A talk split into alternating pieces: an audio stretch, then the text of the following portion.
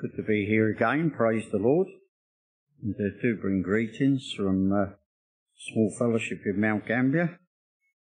And uh, we're rejoicing in the Lord the same as all the other saints uh, around the world. Um, just recently back home, I've been looking at um, uh, what the Bible calls the generally the three feasts of uh, Passover, Pentecost, and the Feast of uh, Tabernacles. And these feasts are all united around uh, or centered around uh, one thing, and that's uh, bringing in uh, the harvest of the Lord. Uh, the Feast of the Passover was the time of the um, barley harvest. The Feast of Pentecost was the time of the gathering in of the wheat. And the Feast of Tabernacles was to give it another name, was the uh, in ingathering, uh, when all the harvest had actually been gathered together and they rejoiced in that. um, in it, open Bibles to uh, Exodus uh, chapter 23, and uh, yet when you look at uh, the new covenant, we read in Corinthians that Christ is our Passover. we look at Acts 2, as we well know, when the day of Pentecost was fully come, is that that is very much applicable to the church. And uh, the Feast of Tabernacles um, is something that the church is uh, looking forward to. Now, the Old uh, Testament, of course, is uh, schoolmaster to bring us to Christ. Uh, they are examples of all what is uh, to come uh, in the New Testament and even uh, into the future. Uh, so these three feasts, while there's the natural application in the Old Testament, they are uh, things that we are actually, or the first two, we're actually living by on a daily basis. Uh, the Feast of Passover, of course, if Christ is our Passover, uh, we gather here, as we know, every Sunday to commemorate the, the, sacrifice of the Lord, of what He's done for us, uh, the shedding of His blood, uh, even in preaching the gospel, as we've heard tonight, in the gifts of the unbeliever.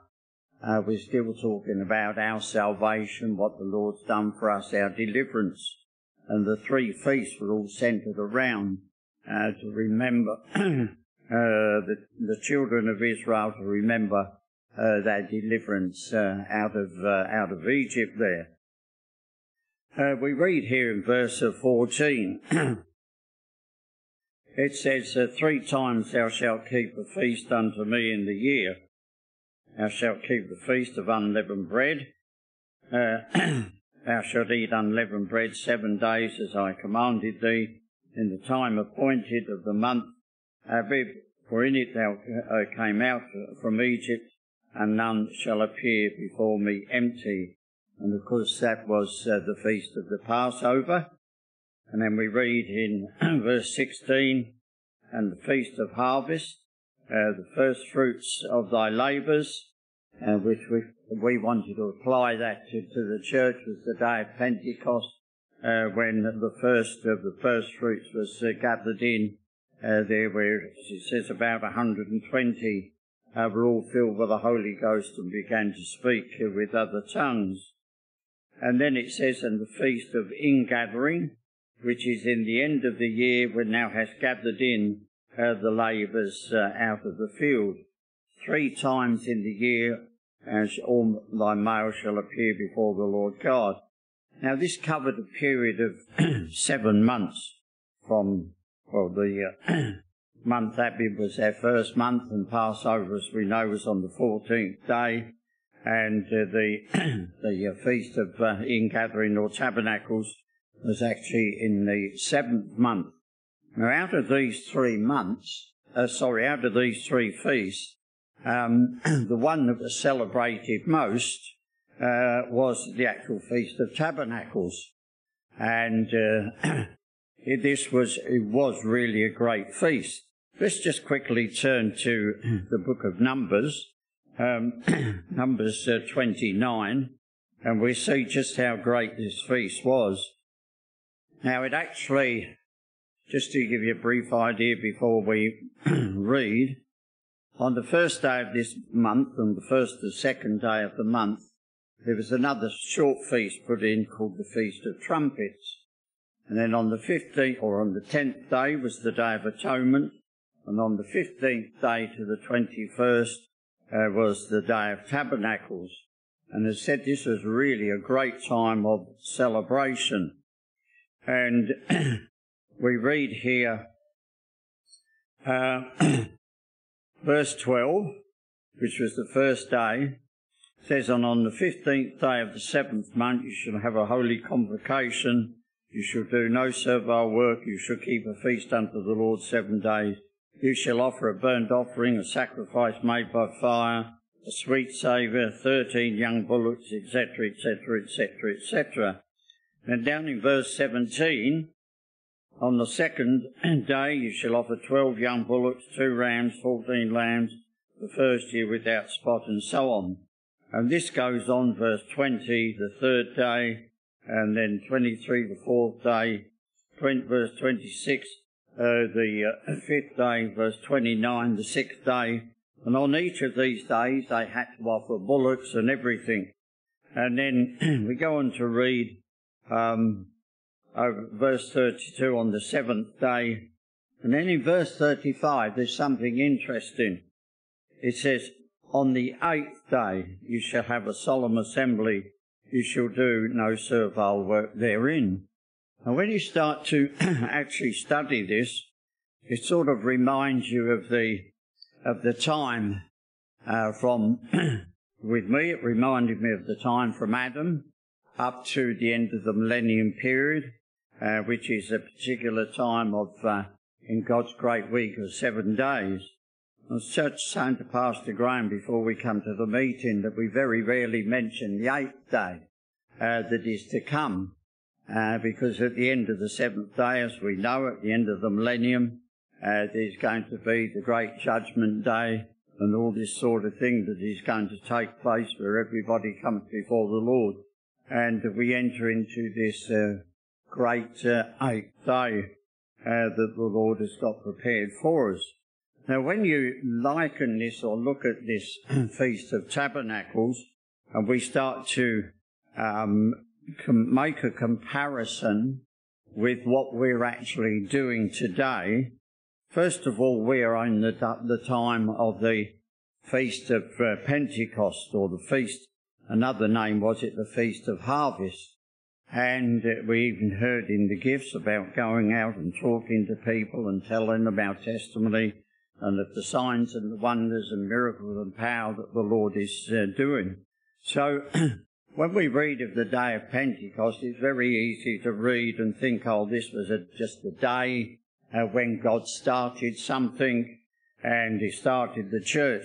But we don't realize is that the Feast of Pentecost is still actually happening this day. We're still part of it. We haven't uh, finished, uh, or the Lord hasn't finished gathering in his harvest. And Pentecost, and therefore the Pentecostal experience of being born again, is, conti- is going to continue to go on right up until the time when the Lord Jesus Christ comes, when he returns to this earth and the last of his harvest is actually gathered in and uh, brought uh, uh, into a position of the great feast that is going to take place. And that great feast is the wedding feast when we're going to be united together one. You're not going to get a greater celebration than that, are you? Is that we're all gathered around the throne of the Lord, we're all there, the Lord's uh, rejoicing with us. And we're going to look at a scripture over in the New Testament where this is the feast that the Lord Himself is waiting for, just one single verse he actually mentions this. And so it is a day, even just sitting here, we're actually preparing ourselves for that particular time. We're strengthening ourselves that we might uh, meet the Lord in the air. We're looking for the, on the waiting to hear uh, the sound of the trumpet and so on. Uh, if you just uh, go back to Leviticus 23, And we just uh, look at another couple of verses here linked with it. It says again, it's just reiterating, speak unto the children of Israel, this fifteenth day of this seventh month shall be the feast of tabernacles. And again, uh, there in verse 43 it speaks of it, that your generations may know that I made the children of Israel to dwell in booths when I brought them out of the land of Egypt, I am the Lord your God. And Moses declared unto the children of Israel the feasts of the Lord. So this was a very, very important part of their, uh, of their, shall we say, their yearly uh, service unto the Lord. These were specific times that the Lord had set apart uh, when they were to worship Him, when they were to, as I said, remember their deliverance, uh, remember the sacrifice that was made, remember that, uh, of course, uh, the Egyptians had been defeated, that they had been totally separated from the land of bondage and so on. Now, when we uh, give testimony, uh, the main thing that we say in our testimony is, is that what we were like before we came to the Lord and what we're like after uh, we come to the Lord. That we were actually separated from sin, strife, that the Lord remembers our sins and our iniquities no more, and He makes us an absolutely new creature. And uh, said the feast of Passover we keep regularly because the Lord is our Passover. And uh, if we are about the Lord's business, then of course we'll be going to out there trying to uh, gather in the harvest. And uh, the Lord, of course, will, that day the Lord is going to come back, as it says in Matthew, and the angels will come, the reapers will come uh, to separate uh, the wheat from the chaff. Now, as I said, we're part of this right now. We're actually ministering the Word of God. We've come here at this particular time for a convention We've not really come just to sit there and gather together and listen to people sing and listen to people preach. Yes, it's all part of it. But at the same time, there will be many, many people out on the street and they will out, be out there trying to minister the word of God uh, to, to gather in uh, the harvest. And let's turn to Matthew chapter 26. Uh, sorry, Matthew 24. Just a couple of verses here, verse 30 and 31. As we said, this uh, Feast of Trumpets was two days where they just uh, continually blowing the trumpet, trumpets, heralding uh, of the, the, the last bit of harvest that had been just gathered in uh, to the great celebration. Now here in verse 30 it says, And then shall appear the sign of the Son of Man in heaven, and then shall all the, of the uh, tribes of the earth mourn, and they shall see the Son of Man coming in the clouds of heaven uh, with power and great glory. And he shall send his angels with a great sound of a trumpet, and they shall gather together his elect from the four winds, from one end of heaven uh, to the other. And perhaps this verse really sums it up to a degree. Uh, as he said, the angels are going to go out and are going to gather together the sound of the trumpet, the celebration takes place, and in the midst of all of this is the Lord Jesus Christ Himself. He is there, He's arrived, He's come back at a, an appointed time. We don't know the day or the hour, but we know in His Father's eyes it's going to be an appointed time uh, when it actually comes back. Uh, we read, if you go to 1 Corinthians chapter 15 and verse 52, it says, uh, in a moment, in the twinkling of an eye, at the last trump, for the trumpet shall sound, and the dead shall be raised incorruptible, and we shall be changed. Now we read these scriptures over and over again, and and that and we're fully aware. Uh, but uh, let's just, shall we say, have a vision of what is to come in the future that the Lord is actually preparing us and uh, uh, by uh, using us to minister the Word of God, to be about the Lord's business. And we are actually therefore preparing ourselves for the Lord to, to come back and uh, to meet him in the air. And we're looking forward to this day. When we actually think about it, it is the only uh, way that we can look, and that is forward to this actually uh, actual particular time. It's the same mentioned again in the First Thessalonians uh, chapter four.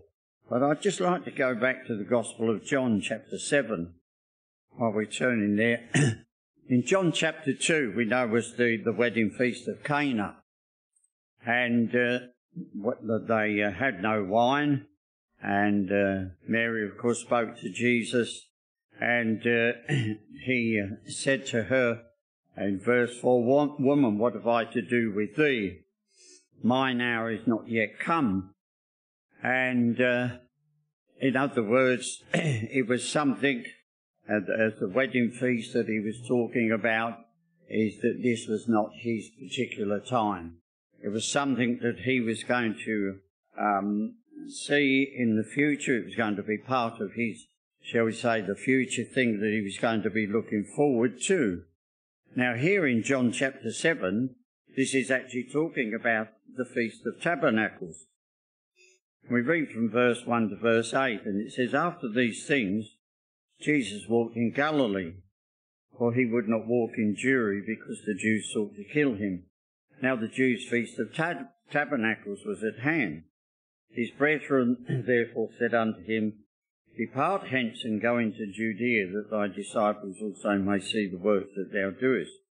For there is no man that doeth anything in secret, and he himself seeketh uh, to be known openly. If thou do these things, show thyself to the world, for neither did his brethren believe in him. Then Jesus said unto them, My time is not yet come, but your time is all, all, all always ready. So, what was he actually talking about? In one way, we could say it was centered about him going and doing the works. But when we go to read on, it was actually centered around the Feast of Tabernacles. And that's why he refused to go up to it. And because uh, as we go on to read in verse 7, it says, The world cannot hate you, but me it hated, because I testify of it that the works thereof are evil. Then in verse 8 he says, You go you up unto this feast, I go not yet up unto this feast, for my time is not yet full come. So he makes exactly the same statement as what he made in John chapter 2. This time it's a reference to this particular feast. My time to go up to the feast or to be part of it hasn't arrived yet. So what was he actually talking about? He must have been talking about that this particular feast was something that was to come in the future. Now we know when we read in other parts of the Bible, and we're going to see it a moment in Zechariah, that even in the millennium period, the Feast of Tabernacles is still going to go on. And, and in what manner uh, the Lord is going to uh, deal with it, it's a bit hard to actually get a, a real clarification on it. But it's obvious that Jesus was looking to this particular time uh, when this was going to happen. All of his ministry was to actually lead, of course, first of all to his death, his burial, and his resurrection, and to go back to the Father's right hand. But that was only his part of it. If we look at it as the wedding feast, then of course there is still uh, the bride to, for her part, and we make up that bride, the church, and we have, are working now towards. So we could actually use the same words and say, our time is not yet fully come. When it is totally and completely accomplished, it's going to be that day when we rise to meet the Lord in the air.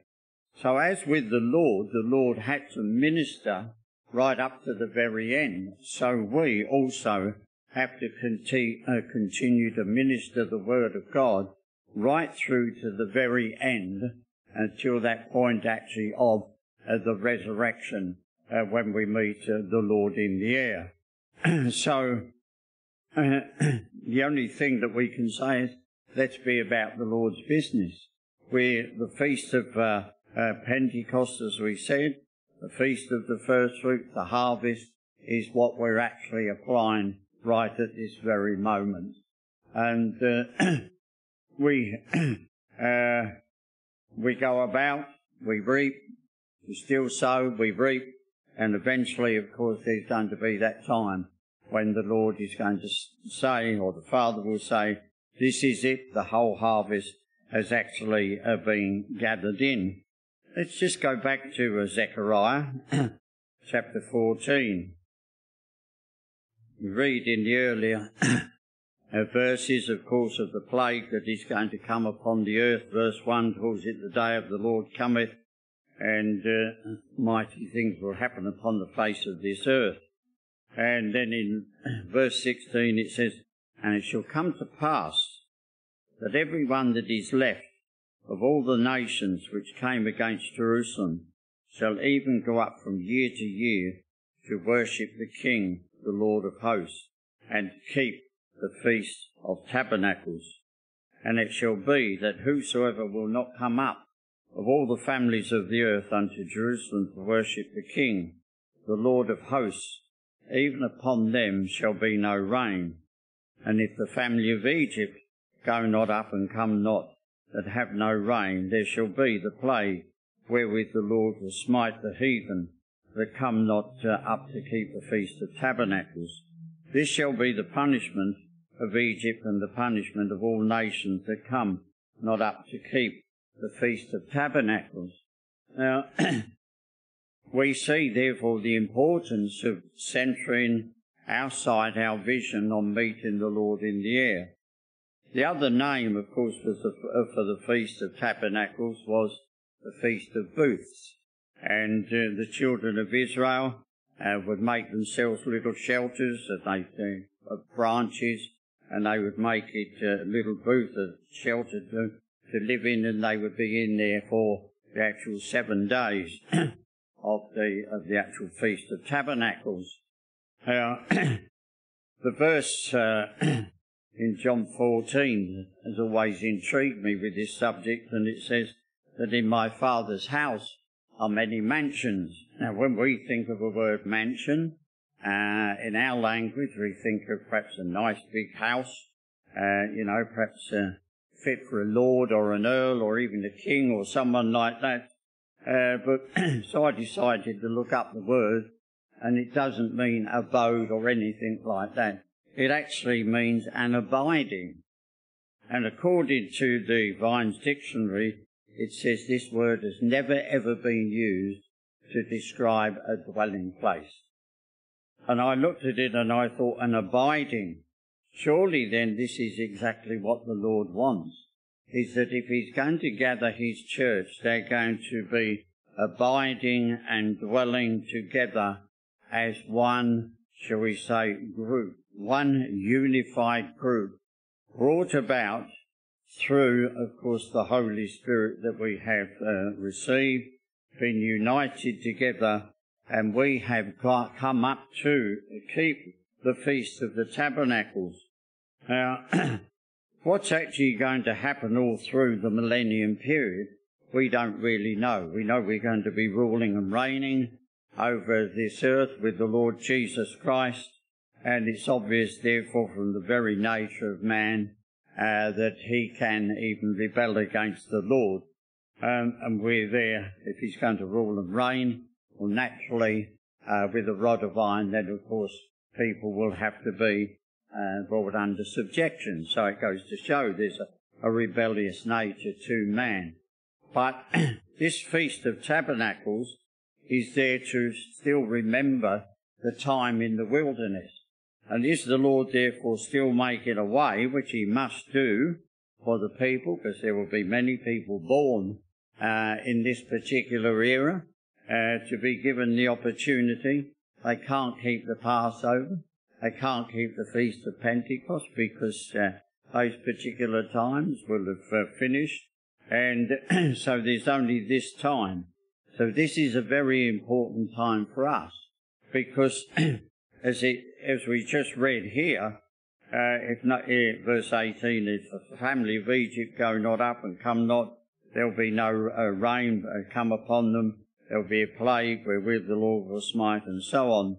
And, and so we have this duty to perhaps minister the Word of God in slightly different form to what we're actually ministering now. But we still have this particular role to play uh, to to the people at uh, in the millennium period. Just like to uh, look at another aspect of this, and we go back to Matthew chapter 26 and uh, verse 26. Now the harvest, the last of the harvest, uh, after the wheat or at the end of it that was to be brought in, was also the fruit and the grapes and and so on. And uh, verse uh, 20, verse 20, uh,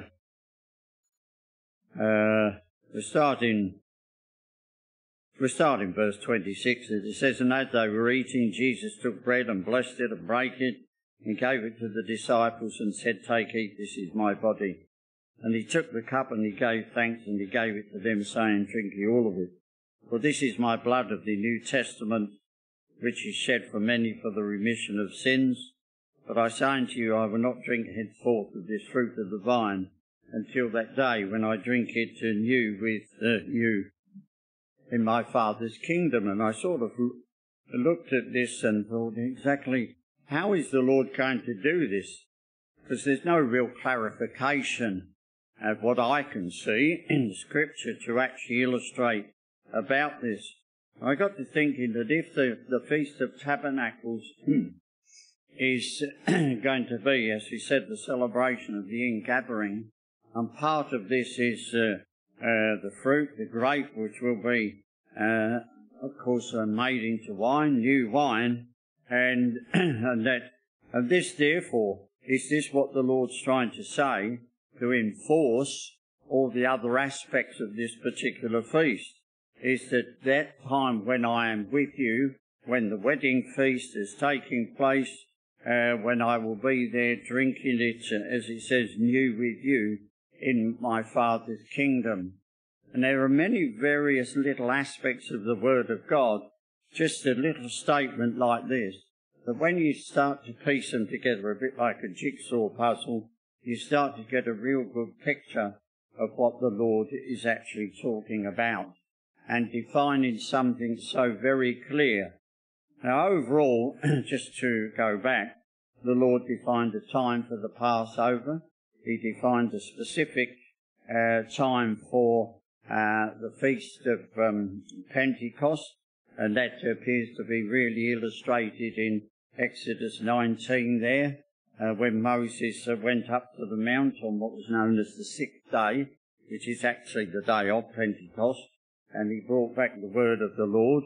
And, and then we have this specific time of the Feast of the Trumpets, uh, the atoning sacrifice, and the Feast of Tabernacles. Now the Lord therefore, uh, and I say the Lord God, has got a time for this to all come to pass.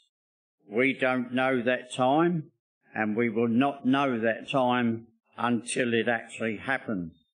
And we don't know when the Lord's going to come back, as the Bible says, they're like a thief in the night.